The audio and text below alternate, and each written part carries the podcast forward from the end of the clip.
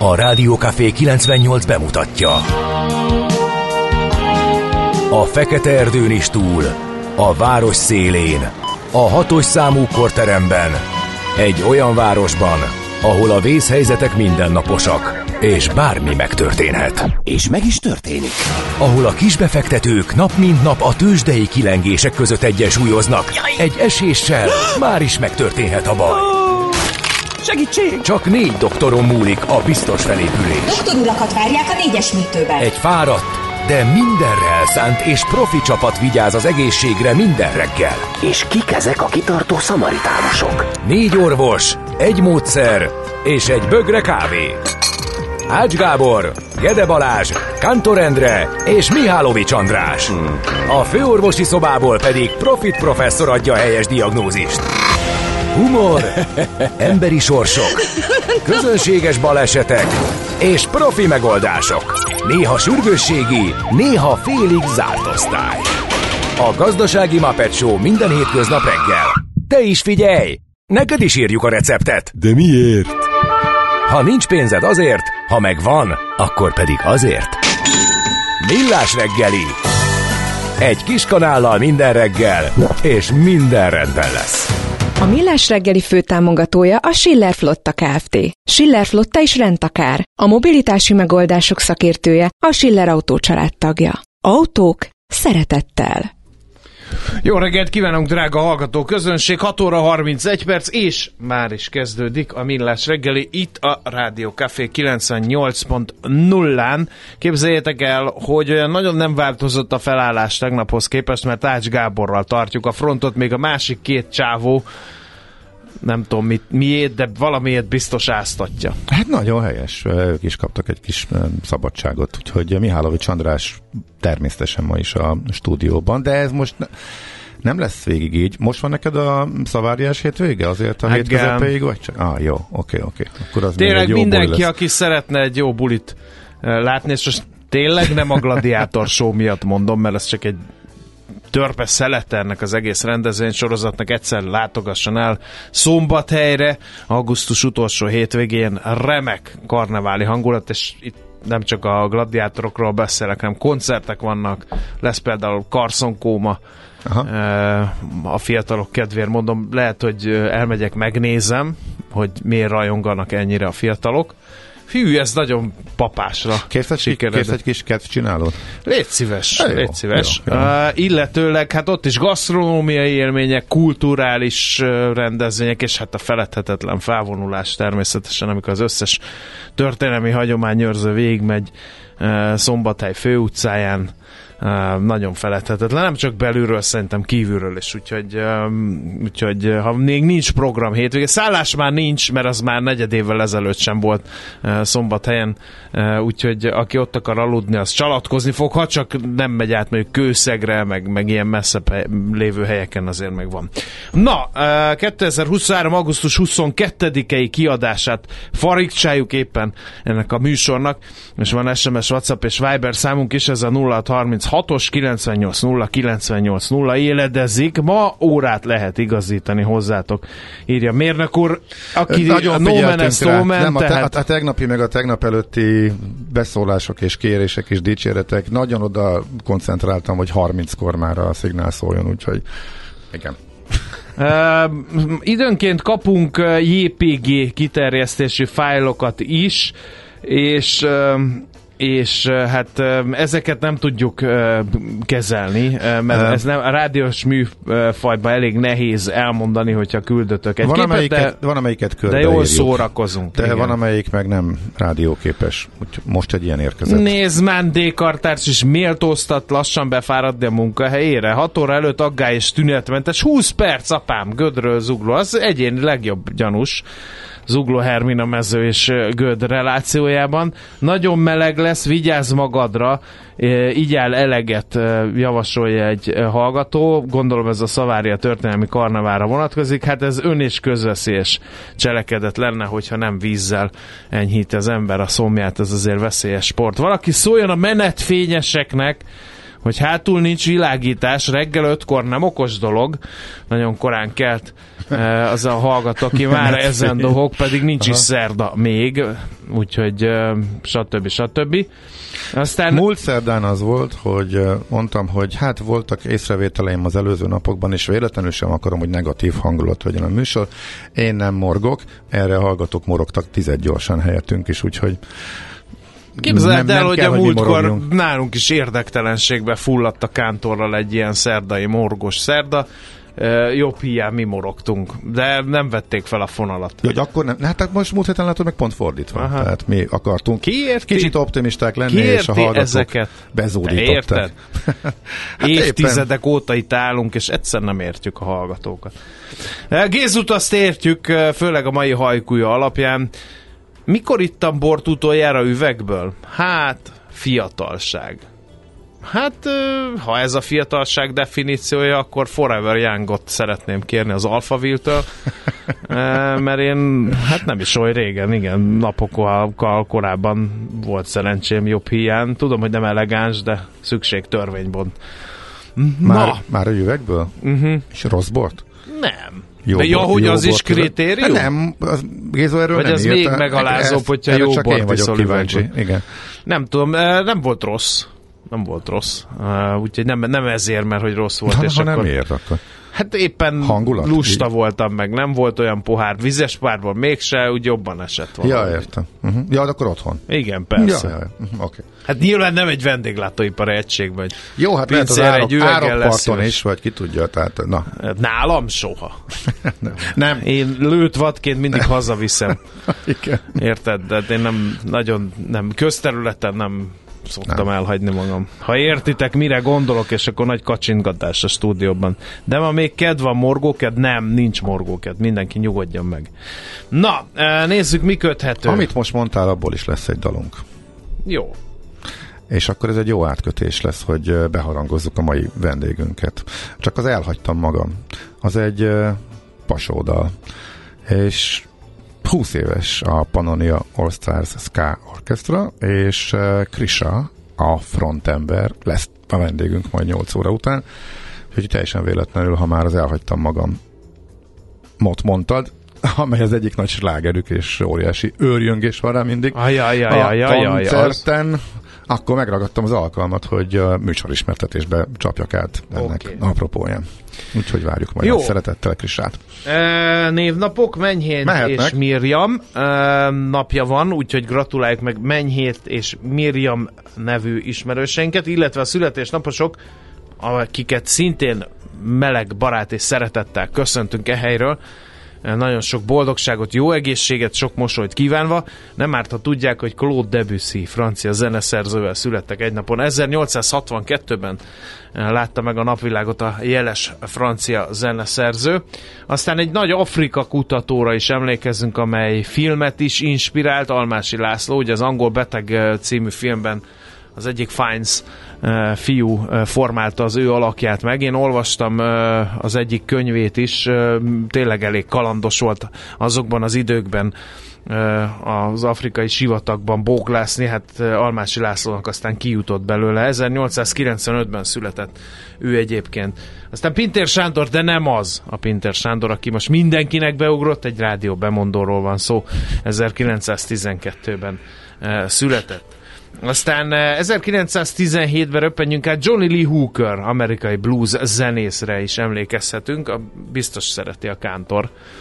Uh, én kevéssé ismerem a munkásságát sajnálatos módon. Blues, uh, nem blues vagyok a blues belőle? Nagy, nem, örökre a countryban gyökerez, de néha vannak ilyen kile, érthetetlen Aha. kilengései a rockzene és a blueszene irányába is, úgyhogy a múltkor mondta, hogy, me, hogy jön a Dead Daisies.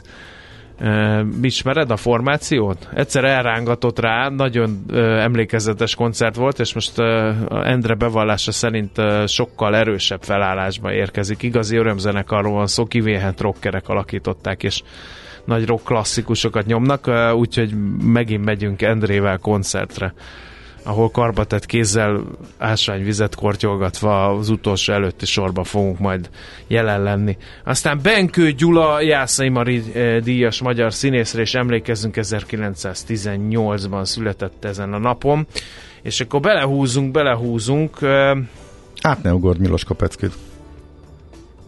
Mert ő melyik a kórháza város szélén? Strossmayer doktor. A legnagyobb, Hú. a legnagyobb kedvencem volt és gyerekkoromban. Azt mondják, hogy mindent az amerikaiak találtak ki. A Strossmayer volt az a nagy szemű, vastag szemüveges? Hát ez szerintem doktor House előképe volt, szerint... nem? Ő mindig ilyen eceteskedett, meg ilyen... Nem, azért messze volt nem. Volt valami fanyar humor, annyira, nem annyira, de, de, de, de mindig igen. ilyen fanyar humorral igen. szivatta Blazsej doktor.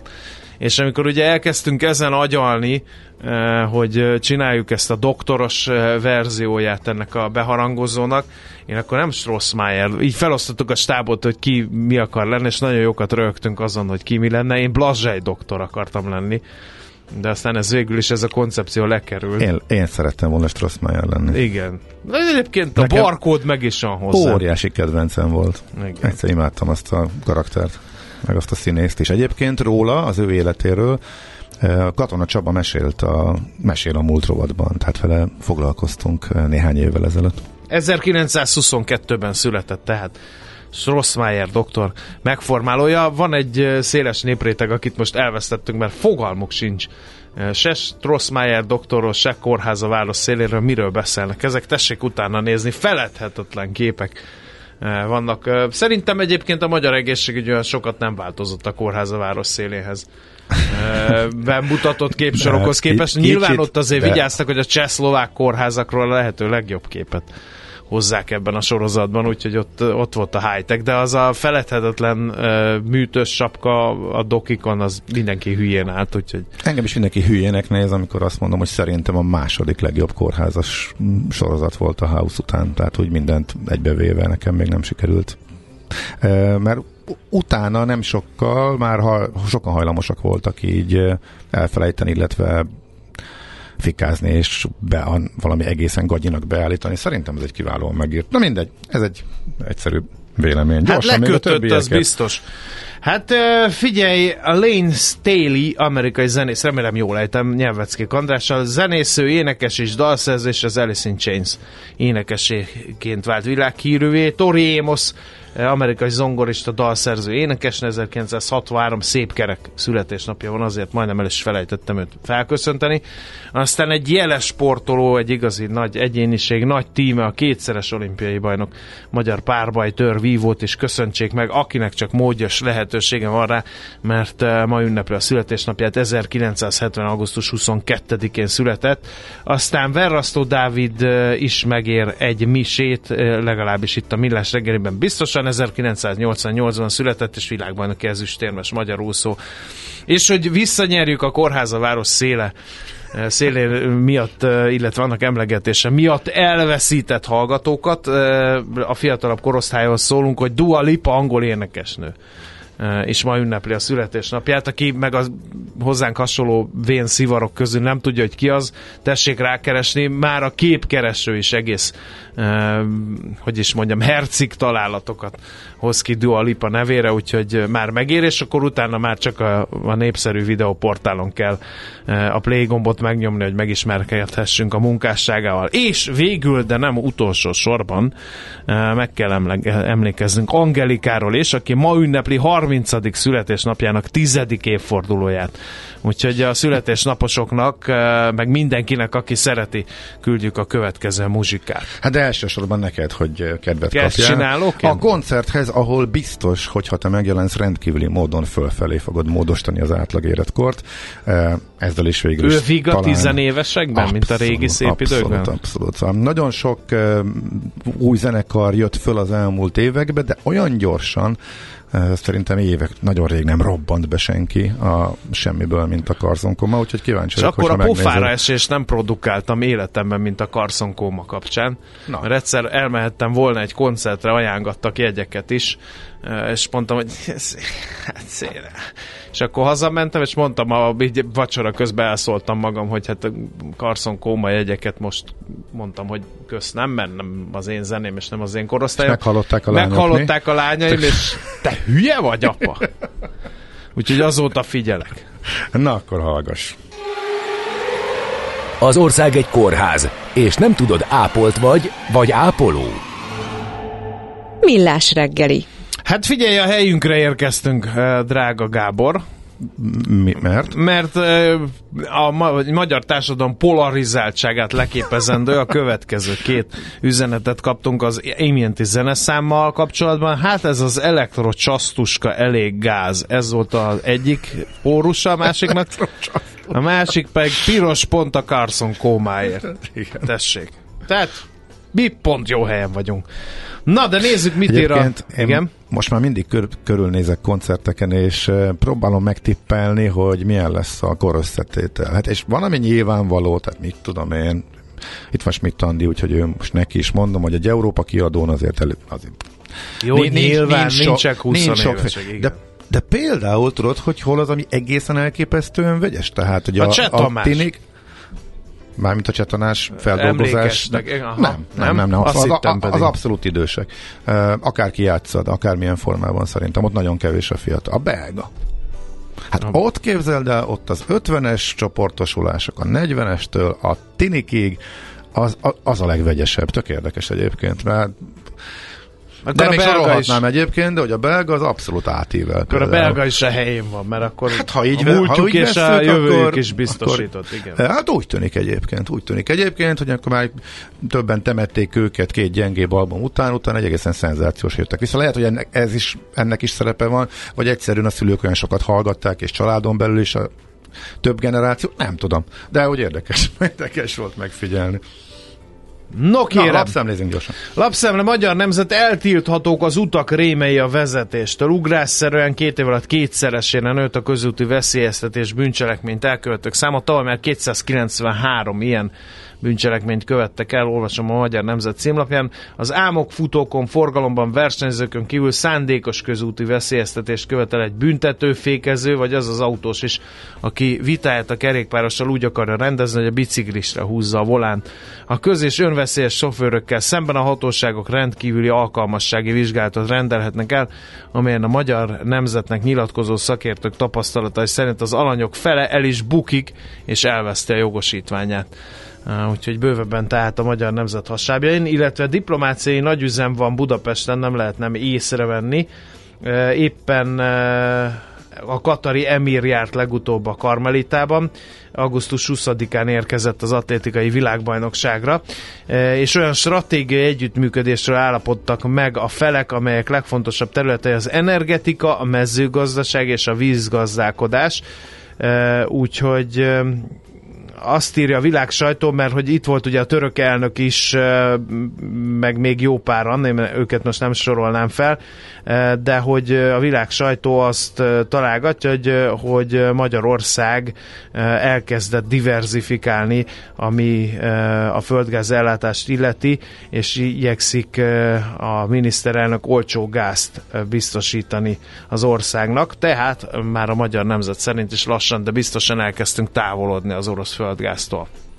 Egy tegnapi cikket ajánlanék, reggel nem volt időm végigolvasni, egy provokatív, de egyszerű a címe, mi van, ha Ukrajna veszít, a gé hét pont hu-n volt, de azért is említem, mert amiről pénteken beszélgettünk Feledi Botondal, és ez most abszolút a központi kérdés a háborút illetően, ennek a kimenetelét elemezgetheti, és végül is azt nyilván véletlenül, de vagy tőlünk függetlenül azt a kérdést viszi tovább, amit mi is emlegettünk, hogy mennyire reális az, hogy beszüntetik a nyugati hatalmak Ukrajna támogatását, és belekényszerítik egy olyan békébe, amivel átírják a határokat. És hát végül is hosszú és érdekes a cikk, de nagyjából arra fut ki, hogy a nyugatnak még mindig sokkal előnyösebb és hát olcsóbb a katonai támogatása Ukrajnának. Egyszerűen nem lehet kiengedni a szellemet a palacból, tehát a ezerkilencszáznegyvenöt óta működő nemzetközi rendnek a felrúgása, amelynek ugye alapvetése az, hogy nincs területi hódítás, nem lehet kiengedni a szellemet, szellemet a palacból, ez világszerte nagyon komoly problémákat okozna, és hát Európa, meg egyáltalán nyugat számára a nyilván sokba kerülő katonai támogatás még mindig e, kisebb erőforrásokkal jár, nem beszélve arról, hogy emberivel egyáltalán nem jár, mert azt fullba az ukránok adják, hogy mindenkinek ez alapvető érdeke, hogy ne apadjanak ezek a pénzek, és ne kényszerüljön bele. Ugye a lassabban, a sokak által vártnál lassabban haladó ukrán ellentámadás erősítette fel ezeket a hangokat, hogy erre lenne szükség. Ez nagyon érdekes latolgatás, illetve az érdekeknek az ismertetése. Szóval a tegnapi cikket ajánlom. Én nagyon-nagyon szeretném egyébként, ha már az ukrán ellentámadást ö, ö, hogy mondjam, szóba hoztad, meg szóba kerül a sajtószemlével, hogy egy kicsit átképeznénk magunkat a ö, tíz millió hadvezér országának. Egy felállt, kiépített, mélységinek nevezett védelemmel állnak szemben az ukránok, uh-huh. ami azt jelenti, hogy, hogy el lehet kapkodni ezt, de ugye borzasztó veszteségekkel jár, és ha megnézzük ezt ezeket... kipróbálták az első ezt, két hétben, neki is szaladtak a falnak, és utána azonnal és akkor meg azon, akkor temették őket, hogy mennyit vesztettek, de hogyha a hadtörténelemben végignézzük azokat a csatákat, akár az első, akár a második világháborúban, amelyek ilyen mélységi védelem elleni támadásokról szóltak, akkor abból úgy lejön, hogy ez nem, nem gyerekjáték, és azért nem végtelen az ember és a hadianyag utánpótlása Ukrajnának, tehát én nem csodálom, hogy óvatosabbá váltak. És ezt pontosan tudják, hogy muníciót, felszerelést kaphatnak, és egyre több jel mutat arra, hogy kapnak légitámogatást is. Tegnap is voltak erről hírek, ebben most nem megyünk bele, de embert nem.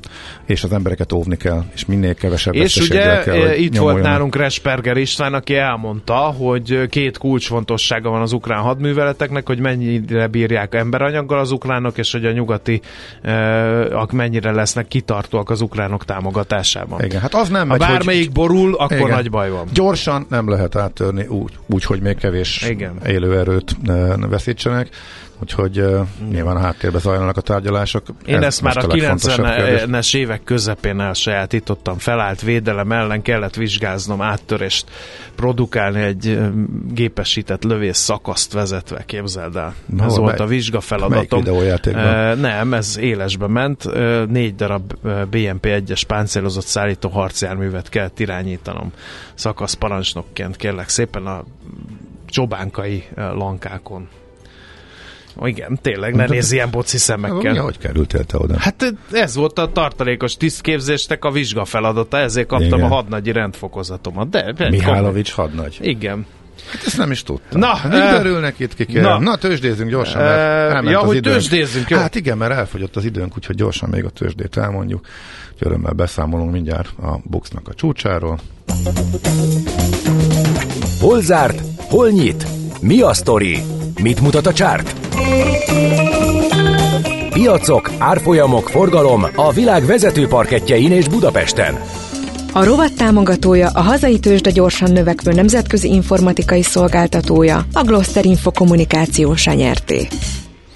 No kérem, a Budapesti értéktőzsde nulla egész hetvenöt század százalékot ment fölfelé ötvenhatezer-hatszázötvenhat pontig, és ugye csúcsot döntött, tanult kollégám nagyon helyesen jegyezte meg. Mi az, hogy kérem szépen a nyár az a blanyha és érdektelen kereskedés időszakát rácáfolt rendesen a Budapesti értéktőzsde.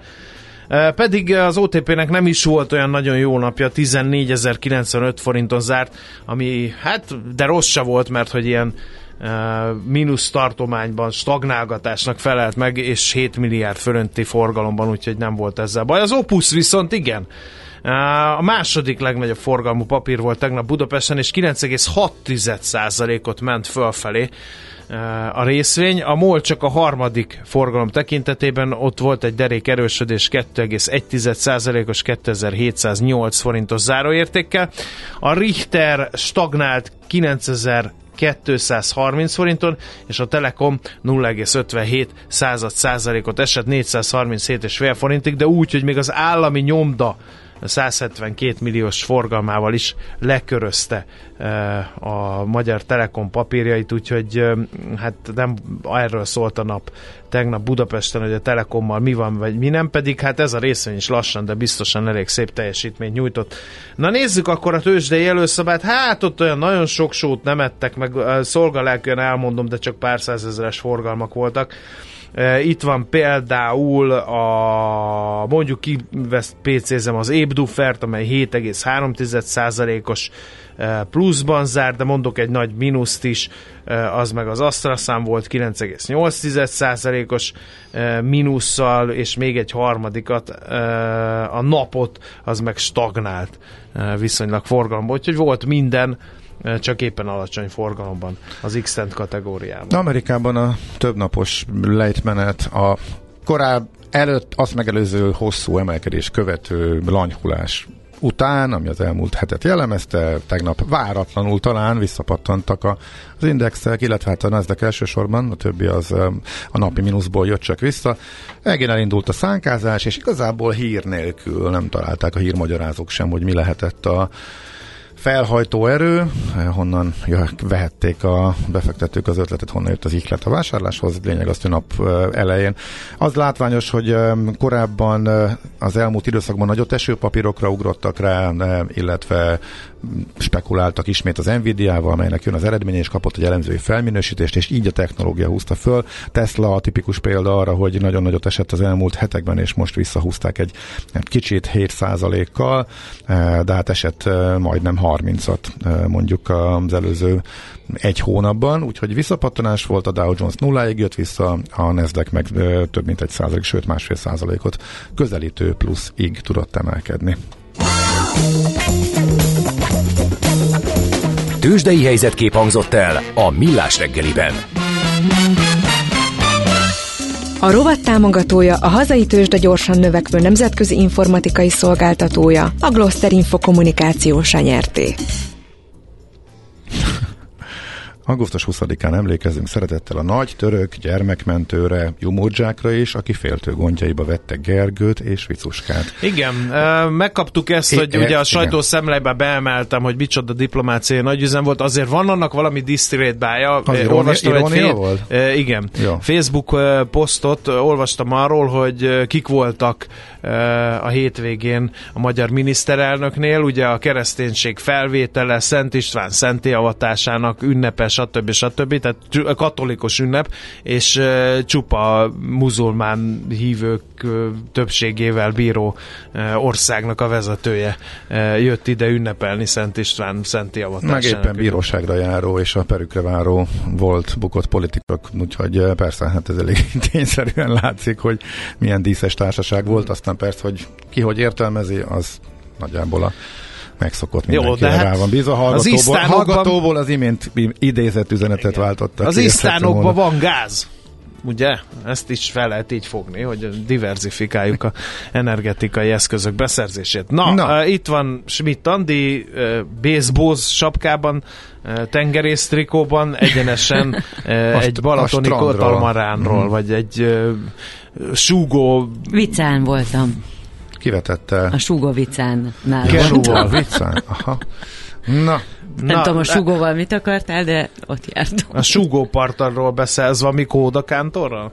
Igen. Igen. De úgy be vannak gyógyulva a szemeit, hogy... Az csak a mohácsiak is mennek. Nagyon, nagyon nehezen ébredtem. Hát ez így át is jön, de a hírekben ez nem fog látszani. Nem, figyeljünk csak sem. Oda. A mai világban könnyen félrevezetnek a csodadoktorok és a hihetetlen megoldások. Az eredmény? Hája pocim marad, a fej még mindig tar, a profit meg az ablakban. De már is segítenek a legjobb orvosok. doktor Megelégedés, doktor Higgadtság, doktor Vidámság és doktor Nyugalom. Doktor úr, ennek össze-visszaver a gé dé pé-je.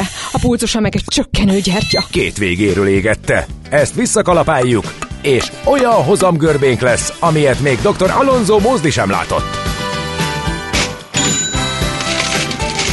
Millás reggeli. A gazdasági Muppet Show. Figyelem! Fogyasztása függőséget okoz. A Millás reggeli főtámogatója a Schiller Flotta Kft. Schiller Flotta is rendtakár. A mobilitási megoldások szakértője, a Schiller Autó család tagja. Autók szeretettel. Jó reggelt kívánunk, két óra tizenegy perc van, folytatódik a Millás reggeli műsor folyama a Rádió Café kilencvennyolc pont nulla csatornáján Ács Gáborral. És Mihálovics Andrással. nulla harminchat kilencvennyolc nulla kilencvennyolc nulla, itt vannak a hallgatók is, és ők dohognak, mert a hallgatók már csak ilyenek, felébredt a házitról is, csak hogy befáradt végre az üzenőfalra. Jó, hogy nem kell külön kérvényt benyújtani neki, mindegy, de mondjuk ezt a megjegyzését, mi szerint tartalékos alsegédhadnagy jelölt lettél? Jó reggelt, a Rambó filmben nem ezeket kergette szét először, na ezt megtarthatta volna magának is, akár nem lett volna szegényebb a világ ezzel, hogyha ezt a szellemi termékét nem önti ránk. Aztán hol volt Schmidt-Andi, Sugovica vagy Slivovica túrán, nem értette a hallgató kristálytisztán. Az utóbbi, azt nem is tudom elképzelni. Tehát szorítkozzunk a tényekre. Miért koboznák el egyáltalán vizet bármilyen rendezvényen, akármilyen időjárási körülmények között? Sose értettem. Hát azért, mióta az a szerencsétlen repülőn a cipősarkából ilyen olyan folyadékból a helyszínen akart valamit mixelni. És azóta szívunk minden féle ilyen rendezvényen, igen, beleértve gyak- repülőutakat gyakorlatilag is. Gyakorlatilag meg, hogy vedd meg bent. Hát nyilván erre fogva, igen. Uh, aztán uh, mostanában nem tudtalak hallgatni titeket, nem tudom, volt róla szó az en ef cé beharangozása óta. A bé ká ká en ef cé matrica egyenlő kellene legyen azzal, hogy működik. Buszon, metron próbáltam, de nem megy. Tudod mit? Kezdjük ezzel a Budapest rovatot. Kezdjük. Egyre nagyobb buborékban élünk, de milyen szép és színes ez a buborék. Budapest, Budapest, te csodás! Hírek, információk, események, érdekességek a fővárosból és környékéről.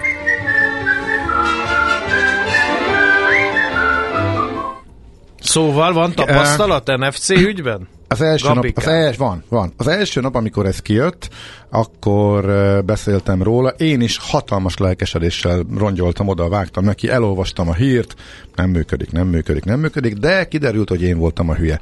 Tehát olyan minimális különbség van az új kód, meg a, vagy, a, vagy matrica, meg a régi között, és nem olvastam el figyelmesen, hogy a pici en ef cé betűknek benne kell lennie, csak azt láttam, hogy hú, már a metróba is van, buszon az sem ment, a metrón sem ment, és akkor jöttem rá, hogy hát tényleg én voltam a hülye, mert hogy az még a régi matrica volt, és a metrók közül csak a négyesen üzemel, és a többi jármű közül is nem tudom, szelektíven, egyiken igen, másikon nem, tehát az új en ef cét is rejtő matricát kell keresni.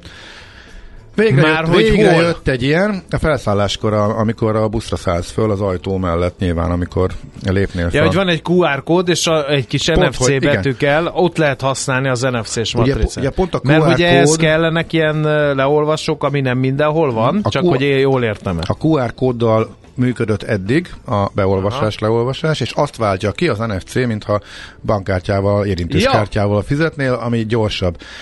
Először meg nekem sem ment, még egyszer kísérleteztem, akkor szerintem ment, de azért nem vagyok száz százalékig biztos benne, mert akkor sem érzékelte, és akkor már kínomba bekapcsoltam a leolvasót, hogy akkor a kú er kód felé fordítom, de mielőtt odafordíthattam, szerintem hamarabb érzékeltem, mielőtt odafordíthattam volna, úgyhogy én úgy gondolom, hogy az en ef cével hát sikerült. Ez így nem is egy életbiztosítás, hát Gabikám, ide, ezt hát mindketten érezzük, mert ez nem. A...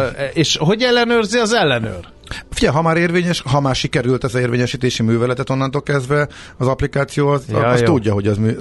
Itt maga az a pillanat a kérdés, hogy amikor érvényesített, hogy ez milyen gyorsan. Elvileg ez pont, hogy gyorsítaná a rendszert, nem kéne ott állnod másodpercekig, esetleg föltartva a felszállókat, amíg a kú er kódos hát ez így jó lenne, hogy felszállsz csip, ez, ez még talán gyorsabb is, mint a hagyományos papír alapú egy lyukaszt, hogy persze, bedugod, nem csippan, igen, még kihúzod, megint, igen, de hát sajnos akkor még vannak gyerekbetegségei. Tehát reméljük, hogy gyerekbetegségei. Annyi lenne, mint a bankkártya, akkor jó lenne. De valahogy nekem nem találtam el. Jó, a bankkártya sem egyből csippog, ahogy odarakod a terminál elé, mondjuk egy érintős fizetésnél. Ott is azért egy-két másodperc különbség van, meg nem találod el, hogy hol van. Ja, igen, ezzel. Tudod, mindig, ne odarakja, hátul, odébb. Tehát ugye általában minden terminál más, és akkor te vagy a hülye, hogy nem pont oda raktad, ahova kellett volna. Mert ő neki evidens, mert ő na, azzal a leolvasóval dolgozik, de én. Te aznap a huszonhatodik ilyennel találkozol, amiben ide kell, oda kell, ne olyan közel, ne oda, ne az elejére, ne a hátuljára, és a képernyőre, a és mindig a... Igen, értem. De, de egyébként hasonló, ugye a reptéri biztonsági ellenőrzéseknél is, ugye most már Egyre több hely van, ahol nem kell kivenni a laptopot. Most már egyre több hely van, ahol a vizet sem, mert az új átvilágító berendezések, ha már víz ugye, szóba került, most már egyre több helyen át lehet vinni, mert alkalmasak ennek a kivédésére, hogy ugye a, a víz problémát megoldja, tehát nem kell a vizet sem kis zacskókba, stb. stb., hanem ez működik. De az biztos, hogy akárhol vagyok, és aki nézek, ott mindig én vagyok a hülye. Hát miért nem vettek ki a laptopot? Ja, azt hittem, hogy nem. Miért vettek ki a laptopot? De az biztos, hogy te vagy a hülye. Tehát most a, a laptop kivételnél most nagyjából, ha nem is fele-fele arányban, de vegyesen vannak, de azt szinte mindig, hogy e, téged e, csesznek le, hogy rosszul csinálod. Úgyhogy mindig előre. Miattad van több igen, melójuk. Igen, igen, igen. Miattad van több melójuk. Na, de ez Na. a Budapest rovat nem a fapados. Egy elég szomorú hír látott tegnap napvilágot. Az Átrium bejelentett, hogy kétezer-huszonnégy nyarán végleg bezár. Lesújtó hír.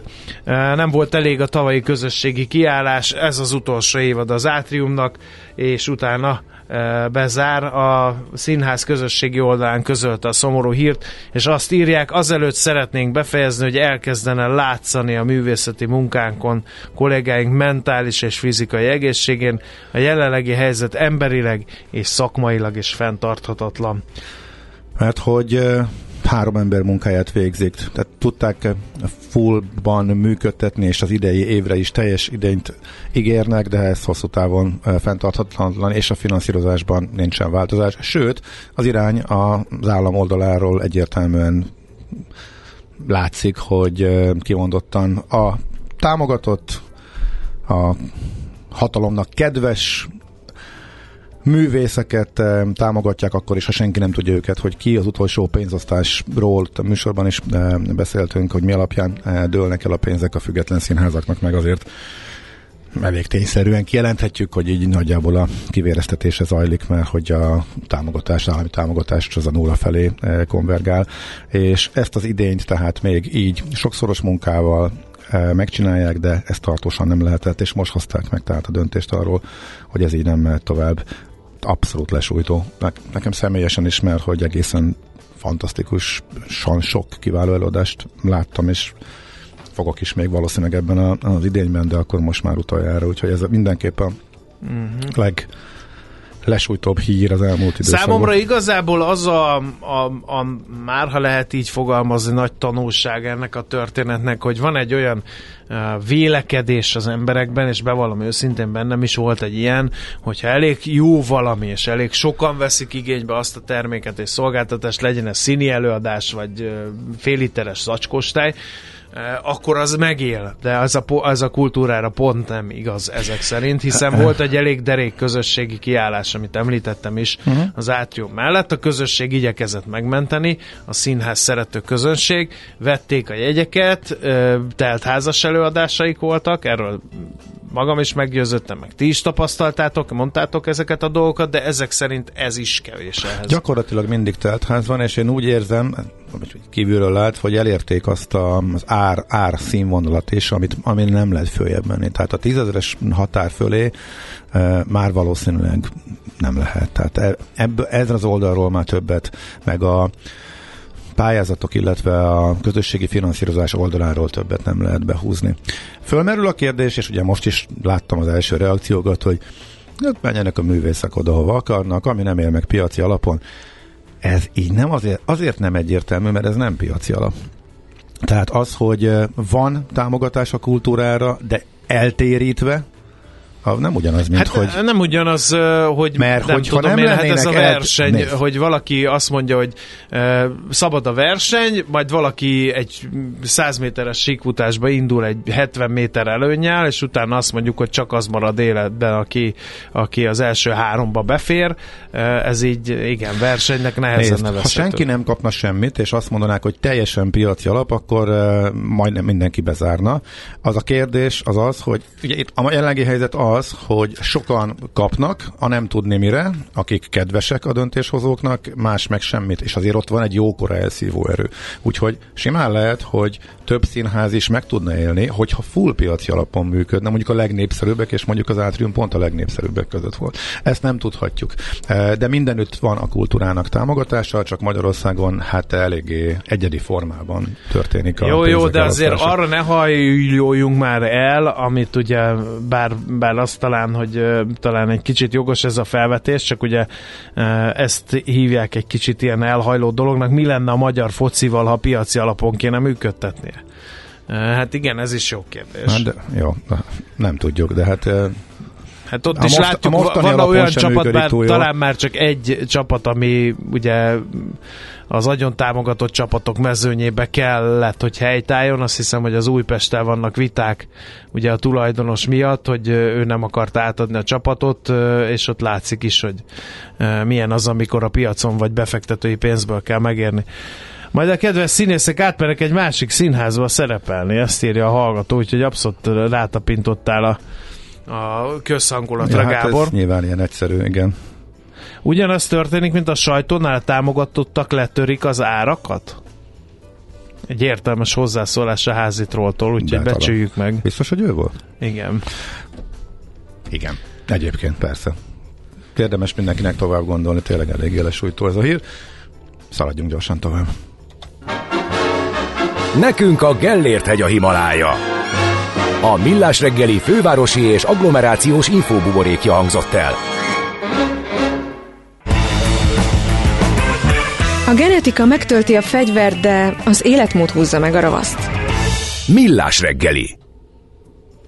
Zajlik a Budapesten az atlétikai világbajnokság, és egy e, egészen elképesztő és nagyon megható magyar siker e, született. Krizsán Szénia vé bé negyedik helyezett e, lett e, méghozzá hét próbában. Ő van a vonal túlsó végén. Jó reggelt kívánunk! Jó reggelt mindenkinek! Hát először is kalap le, könyv törölget, köszönjük szépen ezt az élményt, Szénia, gratulálunk, és hát nem, nagyon nehéz ilyenkor szavakat találni, nagyon, nagyon megtisztelő, hogy szóba állsz velünk, ilyen magasságokban járva. Hogy ment, mit éreztél, amikor kiderült, hogy megvan az a negyedik hely? Fú, hát én tényleg álmomban sem gondoltam volna, ugye a célom a legjobb nyolc volt, és, és hogy negyedik lettem, hát ezzel bőven túlszárnyaltam az álmaim, és hát ugye a bronzérem is nagyon közel volt, de hát egyáltalán nem szomorkodtam, hát ez a negyedik hely, ez, ez az év után nekem egy, egy hatalmas teljesítmény, és hatalmas élmény volt, hogy ezt magyar közönség előtt, a családom, rokonaim, barátom, barátaim előtt sikerült teljesíteni, ez Ez egy örök és nagyon jó emlék marad. Ez a hazai közönség fantasztikus uh, löketet adott. Uh, soha nem tudjuk eldönteni, hogy ez tényleg így van, vagy ez valahol csak egy kedveskedés a hazai közönségnek, amikor uh, ezt a sportolók mondják. Uh, ez tényleg, uh, hogy érezted? Az utolsó uh, számban, nyolcszáz méter síkon egészen elképesztően uh, nagyot futottál és ugrottál sok helyet uh, előre, elképesztő buzdítástól kísérve. Tényleg, tényleg számít? Ez tényleg mérhető tized másodpercekben? Fú, szerintem igen. Tehát én, én nem tudtam, mire számíthatunk majd, mert ugye ilyen nem volt. De nekem a leges-leges legtöbbet a távolugrásban segített a hazai közönség, mert másnap nagyon nehezen keltem fel, álmoskás voltam, nehezen melegítettem, és olyan kis, csak úgy lébe szóltam a pályán, és amikor odaálltam a távolugráshoz, még akkor se éreztem azt a nagy erőt, hogy én most full mekkorát tudnék ugrani, mert full elfáradt vagyok, hanem amikor elkezdődött a vastaps nekem, akkor így éreztem, hogy töltődök fel energiával, és, és esküszöm azt, azt tényleg nekik köszönhetem. Úgyhogy a számít, nagyon ez sokat számít, aha. És én nem, nem tudtam erről. Szénia, hogy lesz valaki hét próbázó? Mert itt a, a, a kevésbé tájékozott a kedvér, van benne száz méter gátfutás, magasugrás, súlylökés, kétszáz méter síkfutás, távolugrás, gerelyhajítás, nyolcszáz méter síkfutás.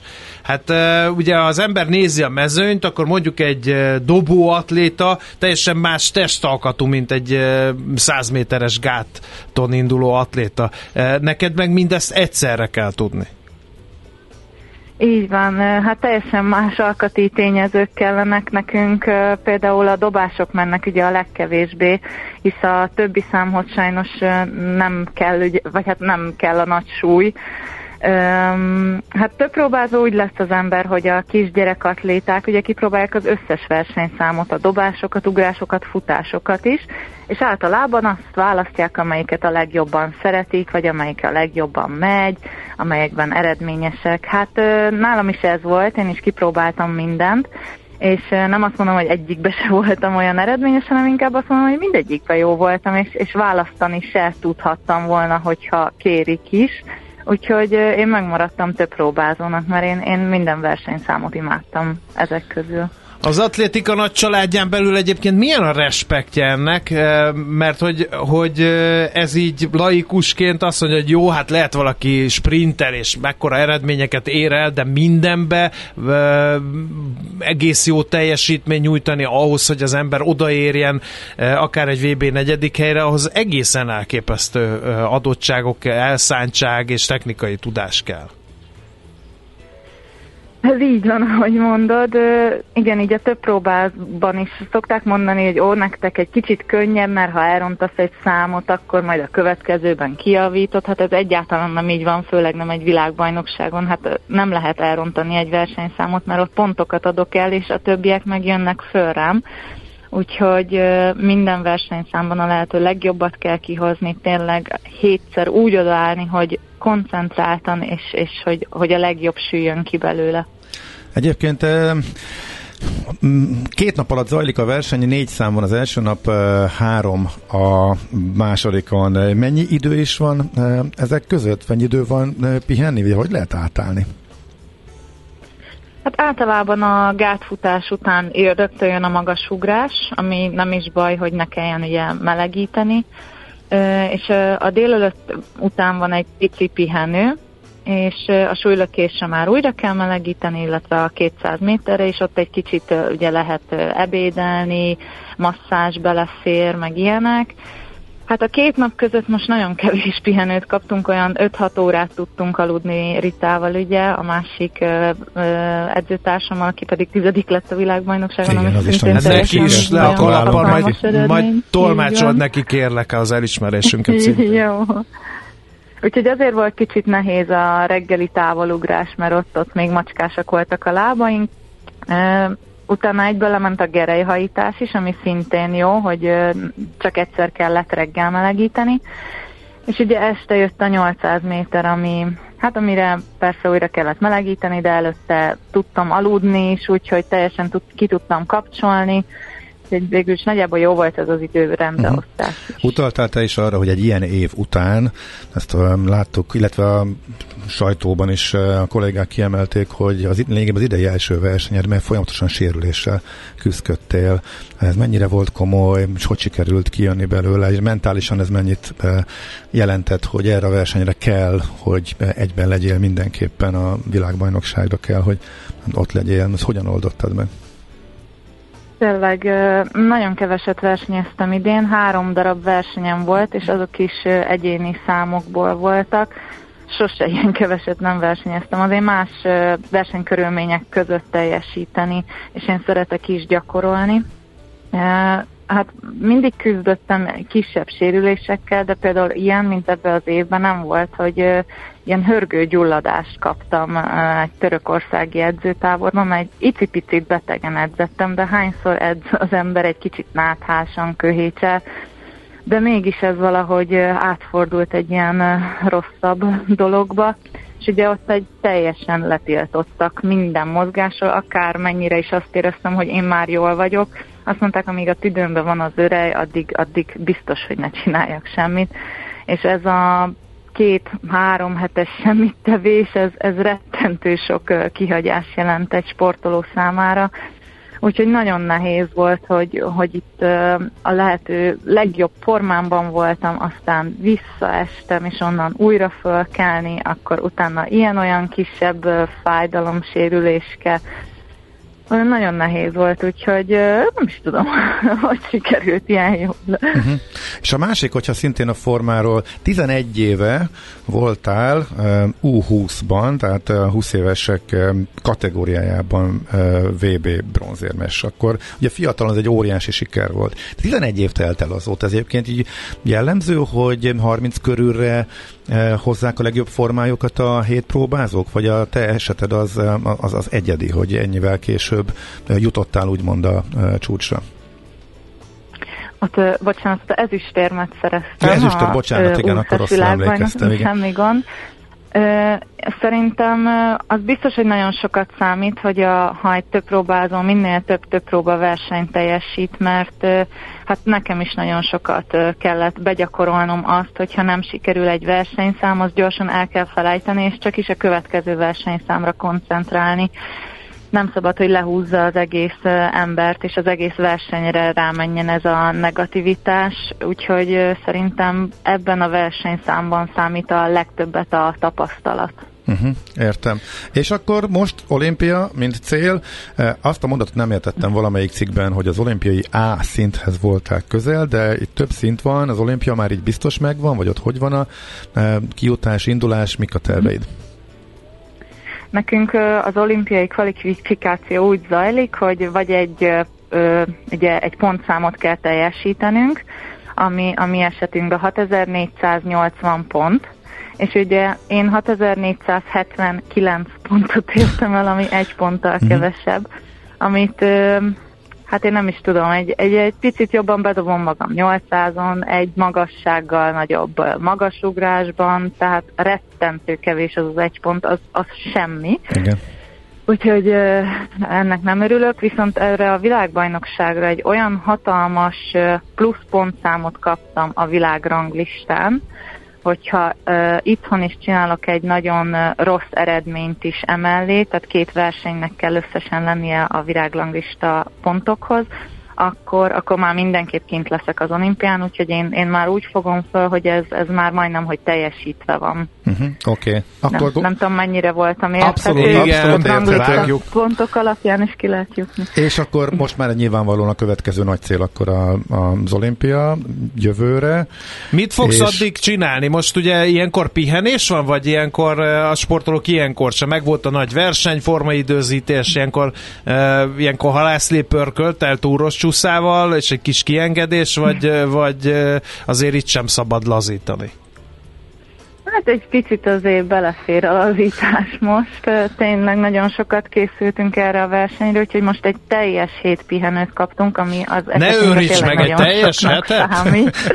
Így van. Um, pénteken lesz egyébként a nővérem esküvője, úgyhogy azt már nagyon várjuk így a családdal szintén. Hát utána egy picit visszavágunk a munkába, de, de ez már azért nem olyan lesz, mint egy világbajnokságra való felkészülés. Uh-huh. Oké, okay. okay. Hát a motivációt gondolom akkor megvan a, arra, hogy meglegyen az az olimpia, úgyhogy ehhez nagyon-nagyon sok sikert kívánunk, és még egyszer nagyon köszönjük ezt a feledhetetlen élményt, jó volt látni, amit műveltél a pályán, és gratulálunk hozzá még egyszer. Én is nagyon köszönöm, és tényleg minden magyar szurkolónak is, aki támogatott ebben. Köszönjük még egyszer, Szénia, sok sikert a továbbiakra! Köszönöm! Szervusz, szép napot! Krizsánk Széniával, vé bé negyedik helyezett hét próbázóval beszélgettünk, egészen elképesztő teljesítményt nyújtott, és most már egy beszélgetés után hallhattátok ti is, egy rendkívül szimpatikus sportemberről van szó. És nagyon szurkolunk majd neki az olimpián is, természetesen is.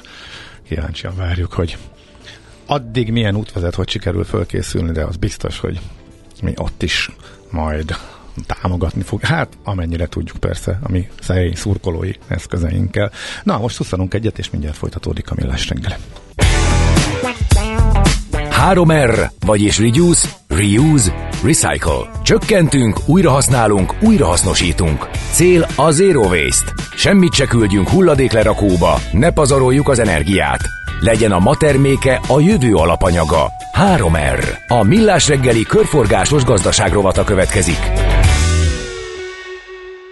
Tegnapi napon tette közé friss, gyors jelentését a Kulcs-Soft Nyrt., ami a Budapesti Értéktőzsdén forog, és mellé bejelentették, hogy teljesen karbonsemlegessé tették a működésüket, elsők között a működési szegmensükben. Hmm, miért volt ez fontos, és hogy sikerült ezt elérni? Egyáltalán hogyan lehet ezt mérni, hogy derül ki, hogyan működik ez az egész? Ezért hívtuk föl Szabó Ervint, a Kulcs-Soft vezérigazgatóját, aki itt van velünk a vonalban. Jó reggel, szervusz! Jó reggelt kívánok, köszöntöm a hallgatókat, üdvözöllek. Hát a, a, az ide vezető út első lépésére lennénk kíváncsiak. Uh, volt ilyen igazgatósági ülés, hogy gyerekek, kéne akkor karbonsemlegesnek lenni, vagy, vagy ez hogy, hogy alakult ki a Kulcs-Softnál? Annyi kulisszatitkot elárulok a működésünkről, hogy értelemszerűen, mint tőzsdei cég, nagyon sok minden szabályozza a működésünket. Mégsem abban hiszek, hogy kötelező jellegű dolgokat kell teljesíteni. Úgyhogy megfordítottuk a dolgot, nekünk nagyon sok minden, azt mondom, inkább értékrendből fakad, és mikor elértünk egy szintet, akkor pedig megmérettetjük magunkat. Ugyanezt történt most is. Tehát nem volt ilyen igazgatósági ülés, hogy jaj, de jó mutatni egy tőzsdei jelentést, vagy a Kulcs-Soft karbonsemleges, és gondolkodtam, hogy mikorra nyúlik vissza ez a folyamat, és tizennyolcig, kétezer-tizennyolc, amikor új irodaházba költöztünk. Tehát mondhatjuk, hogy ez egy öt éves periódus eredmény, hogy a Kulcs-Soft ideig eljutott. És mi eh, hozta elő ezt az igényt, hogy akkor karbonsemlegesen működjék ez a társaság? Az ügyfeleknek az igénye, vagy, vagy a dolgozóké, vagy így a menedzsment józan belátása és a jövőért való aggodalma, vagy mindez együtt? Talán azt mondanám, hogy ennek egy egészséges egyensúlya hozta. Uh, ahogy említettem, ez egy, mondjuk azt, hogy menedzsment vagy tulajdonosi belső értékrendből fakad, és szerencsére egyre fontosabbá válik, én azt gondolom, ez munkavállalói oldalról is, és az ügyfelek oldaláról is, hogy egy olyan céggel álljanak kapcsolatban, akár munkavállalóként vagy ügyfélként, ahol ezek fontos értékek. Uh, nálunk is én azt gondolom, hogy ennek az egyensúlya jutott, így jutottunk el idáig. Uh-huh. Na, akkor beszéljünk magáról az útról. Tehát ez kiméri, hogyan lehet ezt megállapítani, ki mondta meg, hogy mit kell tenni, mit kell változtatni, mennyi mindent kellett változtatni, hogyan zajlott az egész? Ez egy külső független audit szervezetet bíztunk meg vele, és hogyha most azt kérdezett tőlem, hogy na, a mai fejjel belevágnék, akkor azt mondanám, hogy igen, de nem gondoltam volna, hogy ez ekkora munka. Uh-huh. Olyan szintű analitikus készséget igényelt itt, főleg a kollégáim részéről, és utána járást, amire azt mondom, hogy lehet, hogy még mi sem lettünk volna készen öt évvel ezelőtt, nem hogy a kapcsolódó partnerek, és ezt nem véletlenül mondom. Egy ilyen vizsgálat során nem csak adott esetben minket, a Kulcs-Softnak a kibocsátását és a paramétereit vizsgálják, hanem a mi szerződéses partnereinket is. Tehát ugyanúgy be kellett kérnünk az adatokat a benzinkútársaságoktól, ugyanúgy az internetszolgáltatónktól, hogy az ő kibocsátásuk hogyan alakul. Tehát azért mondom, hogy maga komplex felmérési folyamat eredményeképpen jutottunk el, több hónap volt uh-huh. a maga a vizsgálat, az audit, és ahogy említettem, ez kétezer-tizennyolcban kezdődött, amikor új irodaházba költöztünk, mert eh, akkor egy fontos döntést hoztunk meg, hogy ha már egy ilyen út előtt vagyunk, akkor válasszuk Magyarország egyik legenergiatudatosabb, meg leghatékonyabb irodai épületét. Tehát így utólag, hogyha a vizsgálat tárgyát nézzük, akkor ez nagy mértékben hozzájárult ehhez. Uh-huh. És egy szoftvercégnek mik a legfontosabb kibocsátási pontjai? Pontja, igen, igen, hol kellett a, a legtöbbet változtatni? Aha, mire legjobban odafigyelni? Igen, igen. Igen, természetesen mi egy, nem egy gyártócég vagyunk, ahol mondjuk nagyon sok hulladékanyag keletkezik, vagy pedig nyersanyagot használunk. Ennek ellenére, hogyha három fő szegment szeretnék megemlíteni, az egyik az üzemanyagköltség, és a másik kettő, amik az energetika felhasználásunk. És mondok egy nagyon egyszerű példát, én is most szembesültem azzal, hogy például mivel egy ilyen modern irodaházban vagyunk, ezért a vízfelhasználásunk az konkrétan kevesebb, mint egy családi háznak. Mert az esővizet forgatják vissza, úgynevezett szürke vizet használunk, a, vagy használ az irodaépület mind az öntözésre, mind a vizesblokkoknak az ellátására. Tehát, hogy ilyen dolgok is számítanak egy ilyen felmérésben. A Kulcs-Soft esetén, ami markáns, értelemszerűen mi országosan szolgáljuk ki az ügyfeleinket, és minden inkább tesszük ezt már online és távolról, mégis nagyon sok kiszállásunk van a betanítás, az oktatás, a rendszerbemutatások miatt, tehát nálunk az üzemanyag költség kordában tartása volt az egyik jelentős tétel, a másik pedig a maga az épületnek a az energiafelhasználás, és ahogy említettem, hogy vízben is gazdaságosan működünk, ugyanazt el lehet mondani az energiafelhasználás esetén is. Egyébként ez, ez, ez, ez nyilván van olyan, amit nem lehet, tehát hogy például a, a, a mondjuk az üzemanyag fogyasztás. Jó, nyilván át lehet állni elektromos autóra, de az sem mindegy, hogy ugye abban milyen energia igen, igen, kerül igen. a feltöltésre, gondolom ezt is nézik, amikor auditálják ezeket a folyamatokat. Tehát hogy nyilván az, hogy nem bocsátok ki semmit, azt nagyon nehéz elérni, talán még egy szoftvercégnél is. Igen, ha, a, amíg óhatatlanul és visszaszoríthatatlanul megtörténik kibocsátás, azzal mit lehet kezdeni? Ezt kompenzálják, nem tudom én, faültetéssel? Vagy, vagy hogy kell ezt elképzelni? Igen, igen, igen. Tudjuk azt, hogy van egy divatos irányzat, hát sajnos, vagy nem szerencsére, amikor mondjuk nagyobb cégek próbálják palástolni, és ilyen látszólagos intézkedéseket tesznek. Ha a kérdés esetleg felmerül, hogy na mi az, amit mi ki akartunk zárni, az pont ez az úgynevezett greenwashing, hogy ne erről szóljon a, szóljon a dolog, hogy megveszünk mondjuk egy óriási megújuló energiakvótát, és ezzel érjük el. Az utolsó az audit vége felé jött az, hogy igen, nekünk is kell ilyen megújuló energiakvótát vásárolnunk, de olyan kis mérték, hogy abban maradtunk, meg azt a döntést hoztuk, hogy ennyit igen megér. Hogy mivel tudtuk ezt még optimalizálni, mondok nagyon egyszerű példákat, nálunk a kollégák felé is az úgynevezett kafetéria rendszer is azon elemekre épül, ami mondjuk az egészségmegőrzés, a munkába járás hatékonysága, vagy pedig a, a mi az a mozgáshoz kötődik, és például nagyon sok bejárási költséget tudtunk tömegközlekedésre átváltani, mondjuk autóhasználatot. Tehát, hogy valóban voltak olyan elemek, amit nem lehet nullára szöríteni, viszont nagymértékben tudtuk csökkenteni ezeket a mennyiségeket. Mennyire volt elkötelezett a kollektíva? Mert amikor ott van, hogy legyünk zöldek, oké, okay, legyünk, mindenki nagyon örül, de amikor ilyen kényelmetlenségekkel jár, hogy azt mondjuk, hogy kollégák, akkor a céges autóállományt visszaszorítjuk, tessék elkezdeni bé ká vével járni, akkor én ott érzek némi, hát hogy is mondjam, csak finoman ellenérzést ezekkel a törekvésekkel kapcsolatban. Vagy amikor azt mondják, hogy cégünk kibocsátásának csökkentése érdekében tessék már bejönni szombaton fát ültetni. Szóval hogy, hogy fogadták a, a, az érintettek maguk ezeket a döntéseket, intézkedéseket? Talán pont azért voltunk egyszerűbb helyzetben, amit a legelején említettem, hogy nem azzal indult az egész, hogy az igazgatóság ezt célul tűzte ki, és akkor rendeljünk alá mindent, uh-huh. hanem egy öt éves folyamat eredményeképpen lassan, úgy, ahogy fejlődött mondjuk a céges kultúra, vagy ezzel kapcsolatos elvárás, lassan tettük meg a lépéseket. Tehát nem egy drasztikus döntés, hogy hétfőn felébredtünk, hogy kettől másképp működünk, hanem egy öt év alatt álltunk át erre a működésre, és épp emiatt én azt gondolom, hogy könnyebb volt adott esetben ezeket a kényelmetlenség, vagy elsőre kényelmetlen tűnő faktorokat is megugranunk. Mi volt a legnehezebb egyébként?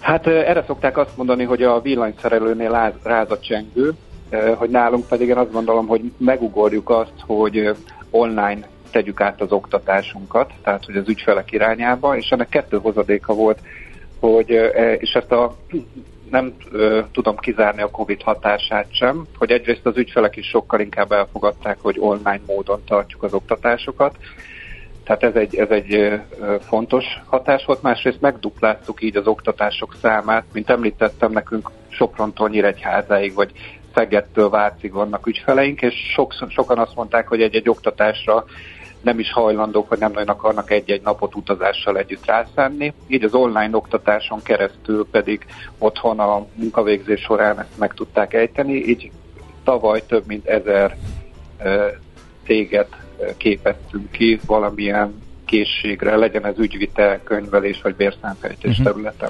Most tehát akkor megvan a minősítés, ezt egy független cégek csinálják, ugye szigorú bevizsgálás igen, alapján. Igen. Most megvan ez a papír, vagy nem is tudom, minek minős tanúsít, tanúsítvány, tanúsít, tanúsítvány. Igen, igen, igen, hogy karbonsemleges. És akkor most mi, mi következik? Ezt milyen gyakran kell, vagy célszerű újra elvégeztetni? Gondolom azért nem hátradőlünk a székben, mert most már jók vagyunk. Mi, mi van, ha jön egy új technológia, egy új, új, új ügyfél? Mondjuk a, nem tudom én, milyen szénbányák zé er té igen, szeretne Kulcs-Soft szoftverekkel működni a közeljövőben. Ez, ez így közvetlenül így hatással nem lesz értelmesen ennek az eredményére. A nehézséget az okozta egyébként a működésben, hogy amit említettük, hogy ö, kötelező bizonyos cégméret fölött, vagy tőzsdei szereplőként mondjuk ö, ö, fenntarthatósági jelentést publikálni. Viszont karbonlábnyom semlegesség, vagy karbonlábnyom lenyomatot nem. És nekünk ez volt az egyik fő, mondjuk az, hogy kihívás, hogy oké, okay, itt vagyunk kulcokként, de hogy kihez hasonlítsuk magunkat. Tehát, hogy ez, amit elértünk, eredmény, ez jó, vagy hogyan tudunk fejlődni, és sokkal inkább az érződik, hogy itt a magyar piacon egyelőre önmagunkhoz képes tudunk fejlődni, mert nagyon kevés publikált eredmény van, akivel össze tudjuk vetni magunkat. A nemzetközi példák pedig mondjuk azt, hogy messzebb vannak, de a mi jelentőségben is például egy Oracle és egy es á pé működéséhez tudtuk inkább hasonlítani magunkat. Tehát a kérdésre a rövid válasz, hogy jelen pillanatban ez nem kötelező jellegű a mi méretünkben. Amit tudunk tenni pont az összehasonlítás nehézsége miatt, hogy az előző évi eredményekhez képest mondjuk további csökkenéseket érjünk el, akkor mond, szerintem kijelenthetjük, hogy akkor jó úton haladunk, uh-huh.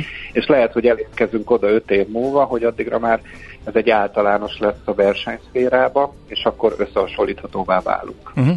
Okay. De egy fontos dolog, hogy ezt mondjuk öt évvel korábban tesszük, akkor azt gondolom, hogy ahogy említettem, hogy nekünk a saját szolgáltatóik adatait is be kellett kérnünk, lehet, hogy öt évvel ezelőtt nem is lett volna adatunk, mert még mondjuk ők sem tartottak volna ott. Úgyhogy én szeretném, hogyha úgy, ahogy sok minden másban, hogy ilyen példaértékűvé tudunk válni itt a ká ká vé szegmensben, hogy talán lesznek követőink itt a következő években. Uh-huh. Hát így legyen, nagyon szépen köszönjük, és hát reméljük, hogy még sokan követik a példátokat.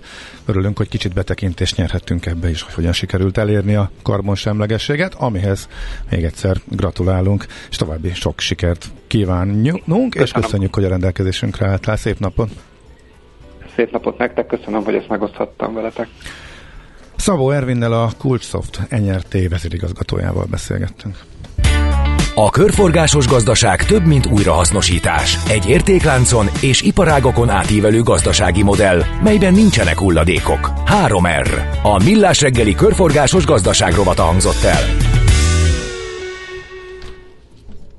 Na, mindjárt jön Schmidt-Andi. Most jön Schmidt-Andi. Most idogtak ki az ajtót. Na, ki? Most ezt kinek mondtad? E, neked. E, egyébként jó volt hallani ezt, hogy lehet ezt csinálni. És az, az uh-huh. is uh, nyilvánvaló, hogy nem könnyű és nem rövid ez a folyamat, de ugye öt év alatt csak sikerült elérni ide. Nagyon jó volt ezt hallani. Uh, úgyhogy ez adott egy, én, nem, én bevallom őszintén, igen. Szkeptikus vagyok, és néha kicsit el is szomorodom, mert nagyon sokat beszélünk róla, de én a környezetemben nem látom ezt csinálni. Egyébként, uh, és hát, ezért... hát de nézd meg, ebben, amit az ő fölraktak erről a, a Bét oldalán is elérhető ez a jelentés a karbonlábnyomról, és ott van az összehasonlítás, hogy kivel próbáltuk összehasonlítani magunkat, és ott van a, a standard kategóriában, a tőzsde, meg a prémium kategóriában egyáltalán fenntarthatósági jelentést e, kik csinálnak, meg egyáltalán e, karbonlábnyom számít. Hát alig valaki. Tényleg? Hát ez még nagyon lassan indult el, ezért is abszolút aha. példamutató. Hát ugye elhangzott, hogy nem nagyon van kihez viszonyítani az elért eredményeket. Úgyhogy... Hát egyáltalán E S G jelentés a, a standard kategóriában a tizenvalahány cég közül három csinál. Úgyhogy van, szóval van még, van még tennivaló, azért is jó, hogy beszéltünk róla, és jó, hogy van jó. Irány. Vannak, akik azért mutatják az irányt. Na, akkor most pedig Schmidt-Andi hírei jönnek, aztán pedig eh, marad, érdemes velünk maradni, mert egy kicsit a zeneiparral foglalkozunk. Ünnepelünk egészen pontosan a húsz éves Pannonia All-Stars Orkestrának van a húsz éves születés. Ska, bocsánat. A lényeget hagytad ki. Direkte. És, igen. Mert ezt de- dekódolni akarom, hogy ez mi is tulajdonképpen. Úgyhogy a Pazó frontemberével fogunk beszélgetni. Úgyhogy érdemes velünk tartani továbbra is.